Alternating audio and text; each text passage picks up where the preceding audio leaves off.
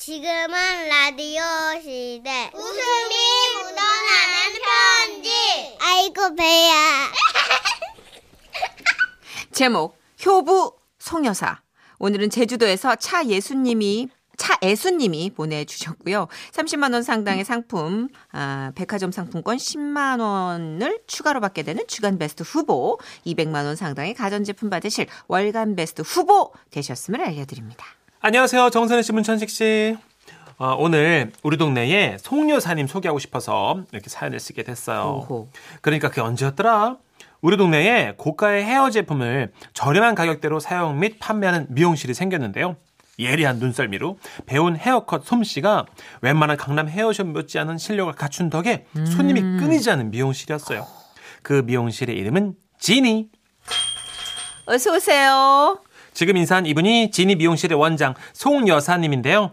처음 그 진이라는 미용실 문을 열고 들어갔을 때 저는 생각했어요. 아, 요술램프 요정 진이처럼 원하는 헤어스타일을 해주겠구나. 그러나 저의 생각과 달리 진이에는 다른 뜻이 있었습니다. 아, 이 진이가요, 아버지의 지, 그리고 어머니의 니예요. 우와. 내가 결혼을 하고 집을 떠나올 때 정말 고생만 하시던 우리 부모님의 삶이 너무 안타까웠어. 내 정말 어릴 때 너무나 효도를 하고 싶었거든요. 어머 어떡해. 근데 부모님 일찍 돌아가셨군요. 아니요, 내가 어릴 때 날라리였어요.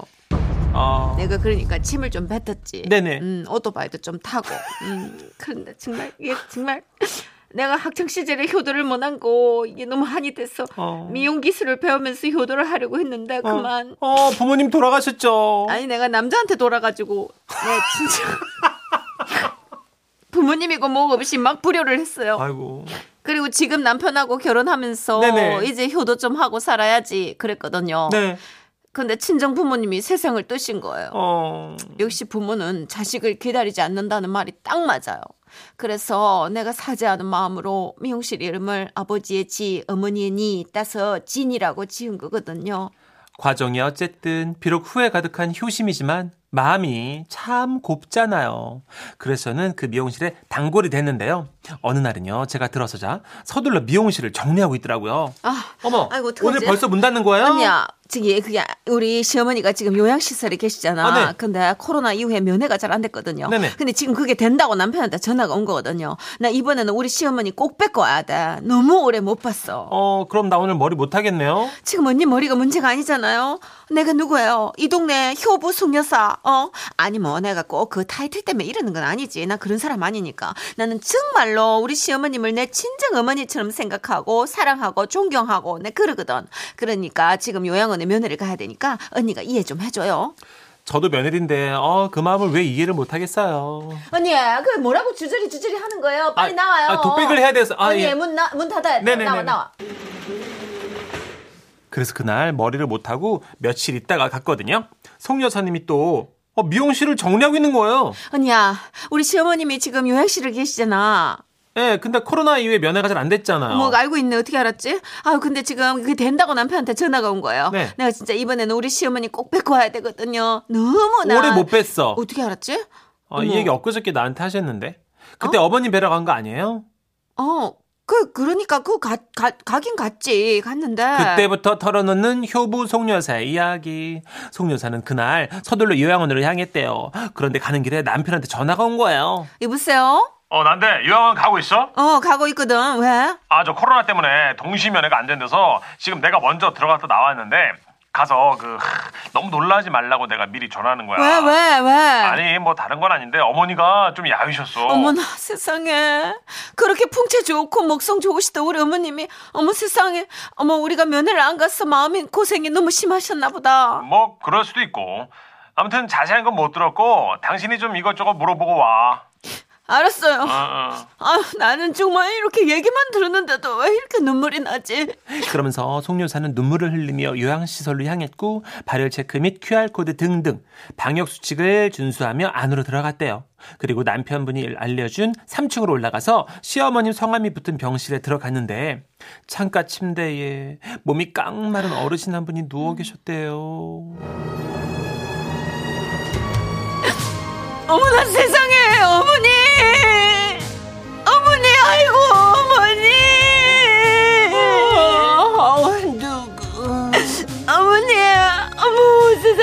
이거 어떻게 해? 내가 너무 안아봐서 화나신 거예요? 아 죄송해요 어머님 어머님 얼굴이 왜 이렇게 몰라보게 바뀌셨어요 하긴 하긴 1년도 넘는 시간이었지 코로나가 우리를 어머님 살이 너무 빠지시고 어, 어, 어머니 건강 상태는 괜찮으신 거죠? 어, 네, 근데 아유 어머님 우리 회포는 나중에 풀고 이거 이거 이거 먼저 좀 드셔보세요 음? 우리 어머님이 황도 좋아하시잖아요 아, 응. 그랬지. 그냥 그걸 제가 많이 사왔어요 어머님 많이 드세요 음. 어머 세상에 아우, 반쪽 반쪽 맛있네. 반에 아우, 반쪽이 되셨어 고맙습니다. 어머 우리 어머니가 정신 상태가 왜 이러시지 왜 며느리한테 존댓말을 하세요 며느리 어머니! 어머니의 효부 며느리 송일순이잖아요. 정신 놓으시면 안 돼요, 어머니. 어, 나는 저 며느리가 없는데. 예? 응? 아니, 예? 며느리가 없다고요. 아니, 저기 풍채 좋으셨던 저희 어머님이 살 빠지신 거 아니에요? 아우, 나는 19살 때부터 이체격이었어요. 일생을 5 사이즈. 오, 음. 나, 아, 그러면은 저기 이 만자, 순자 쓰시는 분 아니세요? 아우, 나는 고 진짜 믿졌습니다. 어머, 큰일 났네. 어? 아, 잠깐만요. 저기 일단 그 황도 좀 다시 이리로 이제. 아유, 예. 아, 다 먹었는데? 어머, 어머 이거 어떡하지? 네. 송여사님은 엉뚱한 어르신을 잡고 오열했던 거예요. 어, 어떡해, 진짜. 그래, 정신 차린 송여사님은 시어머님을 찾아서 병실을 돌아보고 있는데, 저쪽에서 혈색 좋고 풍채 좋은 시어머님이 다가오더랍니다. 어머나, 어머니, 아, 됐고! 왜 이제 오니? 어? 음악 꺼, 음악 꺼! 왜 예? 아, 이제 와? 어머니, 그- 휴게실에서 계속 기다리고 있었는데. 아 저기 어머니, 아 그것이 작고 어, 어이없는 해프닝이 좀 하나 있었어요. 그러니까 이게 무슨 일이냐면요, 그 이게 무슨 소리지? 면회 시간이 종료되었습니다. 어머 이게 무슨 일이야? 보호자 여러분께서는 모두 퇴실하여 주시기 바랍니다. 이런 씨. 아 어머니, 아 제가 어머니 제가 다시 올게요. 어? 제가 제가 황도 사가지고 다시 올게요. 그 황도 아우 예, 얘 넣을 며느라 테니까 됐다 있어요, 야 나는 어머니. 다이어트 중이야 벌써 3kg 뺐다 얘단 거 말고 다음에 올 때 살 안 찌는 걸로 사와 그래가지고 내가 지금 우리 어머니 면회를 다시 가야 되거든요. 아, 내가 정말 효부 송여사 명예 이런 수치스러운 사건 정말 있을 수가 없는 건데. 아. 니 황도를 다 들이키신 거고 짧은 시간에. 그러면 전 오늘 머리 어. 못해요 언니 빨리 나와요 셔터 내리게. 그 사건 이후 효부 송료사님은 다시금 초심으로 돌아가 시부모님께 진짜로 찐 효도하기로 결심했다는 이야기예요 와. 효부 송료사님 우리 송 원장님 다음 달쯤 머리를 갈게요 그때 그 후의 이야기도 꼭 들려주세요 아이고야 이게 코로나가 빚은 상황이구나. 웃지 그렇죠. 못할. 1년을 못 보니까. 예. 근데 어머님이 또 이렇게 며느님이 음. 긴장을 하고 가신 것 같아요. 아, 그런가 약간 그러니까 봐요. 오랜만이라. 맞아요. 그 정신줄을 며느님이 놓으신 것 같아요. 우리 성 원장님이. 네. 1339님도 예. 어머 맞아요 며느님 정신 놓으셨네 근데 이해는 가요 며느리를 너무 그쵸? 오랜만에 가니까 이게 사람이 너무 죄송한 마음이 있으면 뭔가 시야가 닫히거든요. 음. 중요한 걸 못 봐요. 그렇군요 어, 어. 7451님도 아, 우리 친정엄마도 코로나로 인해서 1년 6개월 만에 비대면 면회로 뵙고 맞아요. 왔어요 요즘 다 그러더라고요 그 비- 비말 차단기처럼 이렇게 창을 사이에 두고 전화로 이렇게 통화하는 아 진짜 예, 그런 그렇구나. 시스템으로 바뀌었다고 그러더라고요. 오. 아, 그러니까. 아이고. 근데 진짜 요양병원에 계신 우리 어머님, 아버님들이요. 더 기운이 없으시대요. 왜냐면, 물론 잘해주시지만, 시설에 계신 분들이 가족을 보고 얻는 에너지라는 게 있거든요. 있지요 100%죠 예, 그러니까 이해는 하지만 머리론 이해하지만 마음으론 계속 텅 빈 느낌이 음. 많다고 그러시더라고요. 예. 그래도 간헐적인 면회가 조금 허락이 됐으니까 이제 여기서 좀 늘어나지 않고 면회도 하고 좀 얼굴도 보고 그랬으면 좋겠어요. 그쵸 아, 꾸준히 예. 최대한 협조를 해야겠죠. 그러기 그렇죠. 위해서는. 우리 어머님 아버님들 뭐 좀 음. 필요하신 거 사다 드리고 그죠? 네네. 예, 그 한과 좀 사와라. 한과 여기 그런 게 안 나와. 그러니까 그렇게 조금 뭐 오더를 내려주시면 그러면 편하죠. 오히려 그렇죠. 마음이 편하죠. 근데 와주면 어린애처럼 이렇게 우시니까 어떡해. 마음이 아픈 거지. 어쨌든 우리 효부 송 여사님 어, 자주 가시기 바랍니다. 허락되는 한도 내에서. 네, 저희 광고 듣고 올게요. 지금은 라디오 시대 웃음이 묻어나는 편지 자, 아, 제목 인생 택시 서울 광진구에서 익명을 요청하셔서 지라시 대표 익명 김정희로 소개합니다. 30만 원 상당의 상품 보내드리고요. 백화점 상품권 10만 원을 추가로 받게 되는 주간 베스트 후보 그리고 200만 원 상당의 가전 제품을 받는 월간 베스트 후보도 되셨어요. 안녕하십니까. 선희 씨, 천식 씨. 예. 제가 보낸 편지 중 더 자세한 내용이 알고 싶으시면 언제든 전화 주십시오. 어? 특이한 출발인데. 이제부터 사연입니다. 전 어릴 때부터 잠이 참 많았어요. 음. 오죽하면 7살 때 집에서 혼자 잠을 자는데 자다 깨니까 집안이 난리통인 거예요. 아, 정희야 너 괜찮니? 다친 데 없지? 엄마, 어, 집골 왜 이래요? 어? 어, 아, 아니야 아무것도. 어? 나중에 들어보니까 아무것도 아닌 게 아니라 집에 도둑이 들었더라고요. 에?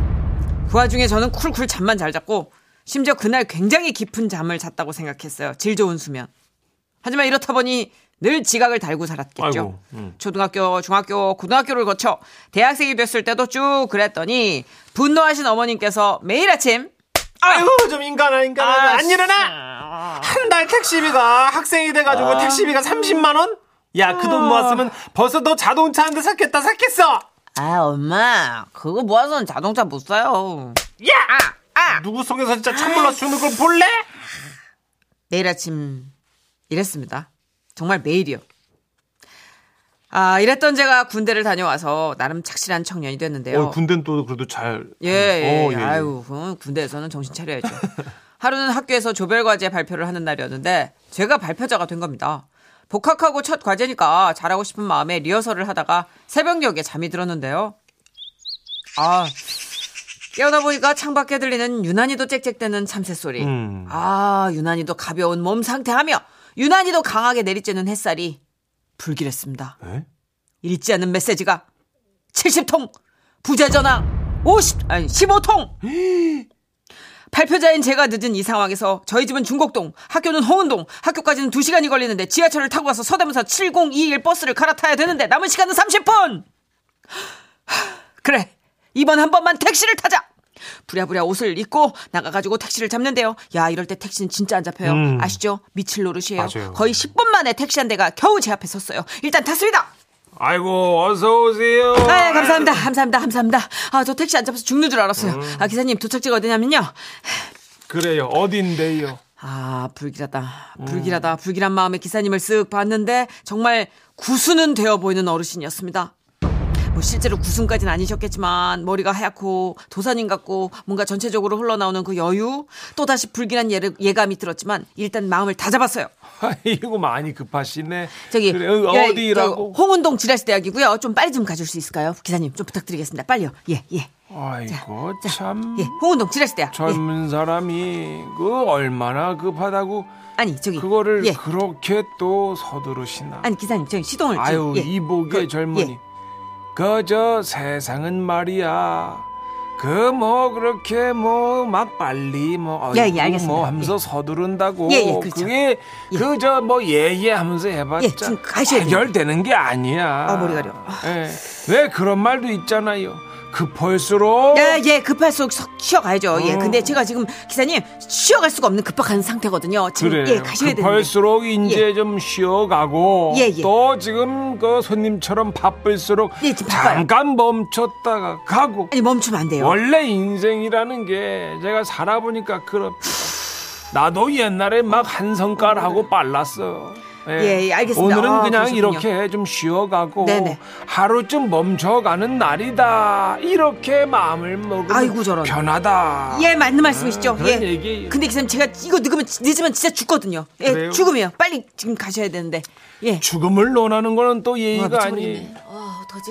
그 죽음 말입니다. 내가 정할 수 있는 게 아니니까 말이에요. 아니 기사님 제가 네. 요금을 따블로 아니 아니 따따블로 드릴게요 제발 제발 좀 그래요. 출발해 주세요 제발 돈의 위력이 흠뻑 빠져 있는 것 같은데 내가 세상에서 제일 싫어하는 말 중에 하나가 뭐다? 바로 따블이다. 예. 더 싫어하는 건 뭐다? 따따- 따따블, 따따블. 그렇지, 예. 따따블. 눈치는 또 있네. 내 몫이 정해져 있는 아, 것인데 음. 그것을 말이에요. 어, 내가 당황할 것 욕심껏 땡겨 아, 받으면 그것은 또 예. 훗날 커다란 화가 되어서 미쳤네. 나한테 화산처럼 날아오는 겁니다. 아, 예. 그래요. 화산처럼 어떻게 날아갔으면 좋겠습니다. 마음 좀 먹었죠? 예. 그래요. 이제 출발 없이 제발! 제발! 마음 차분히 뭐 제발 제발 해봐야 되는 게 아니에요. 예. 안전벨트 매시고 맞습니다, 아까. 예 좀 차분하게 유유자적 가봅시다. 와, 진짜 딱 미치겠을 때 겨우겨우 출발을 했는데요. 그때 라디오에서 노래를 틀어줬는데 그 노래가 어떻게 들렸는지 아십니까? 울적한 날에 거리를 걸어 어, 아, 그 택시는 시간이 멈춰버린 공간 같았습니다. 옆 차들은 쌩쌩 달리는데, 야, 이거 아주 죽겠더라고요. 아니, 심지어 택시 미터기 올라가는 소리도 그 말 있잖아요, 말. 그것도 천천히 달리는 것 같았어요. 회전목마처럼. 그러던 중에 신호 대기를 하는데 옆 차량이랑 시비가 붙은 거예요. 아이씨! 할아버지! 아, 그렇게 차선을 막고 느리느리 가시면 어떡합니까? 예? 이보게 젊은이 뭘 그렇게 서두르고 다급해 오시나 아, 진짜 급하니까 그러죠, 급하니까. 아, 할아버지, 아이씨. 운전 똑바로 하이소, 에? 뭐야 좀 전에 인자했던 모습은 온데간데 없어졌습니다.